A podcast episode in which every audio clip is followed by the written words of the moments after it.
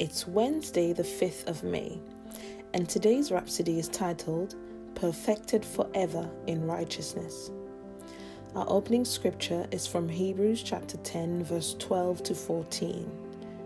But this man, after he had offered one sacrifice for sins forever, sat down on the right hand of God, from henceforth expecting till his enemies be made his footstool.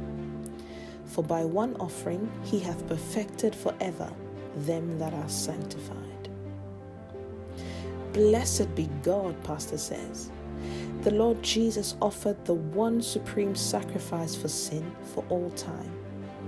And by his one sacrifice, he perfected us forever. He made us perfect, holy, and complete for all time. How glorious this is! This isn't something we qualified for or achieved by ourselves. Jesus did it for us. He perfected us in righteousness and holiness of truth.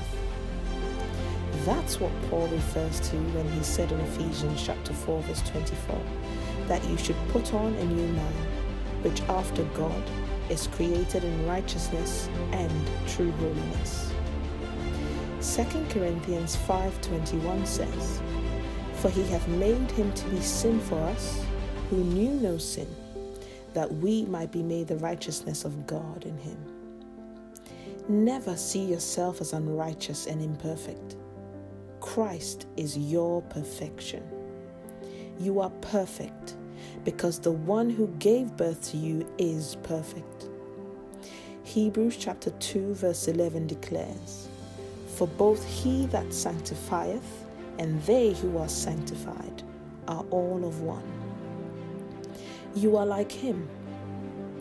1 John 4 17 says, As he is, so are we in this world. Colossians chapter 2 verse 10 says, And ye are complete in him, which is the head of all principality and power. The word complete also means perfected. You are perfected in him. Some have asked, doesn't Ephesians 4:12 talk about the perfecting of the saints, meaning that we're not yet perfect? No, pastor says. That verse refers to the maturing or maturity of the saints. It means equipping or training the saints for the work of the ministry. It's like when a child is born, that child is perfectly as human as the parents are. But the child needs to be trained and equipped with information, education, and strength to live a fully functional human life. That's what the Apostle Paul meant by perfecting of the saints. Already you are and have the righteousness of God. But as you receive the Word of God into your spirit, you are being trained in the life of righteousness. You become more skilled in the doctrine, understanding, and application of your righteousness in Christ. Praise God. Now, I'd like you to repeat the confession after me. I am the righteousness of God in Christ Jesus, and in union with Him, I'm reigning in life.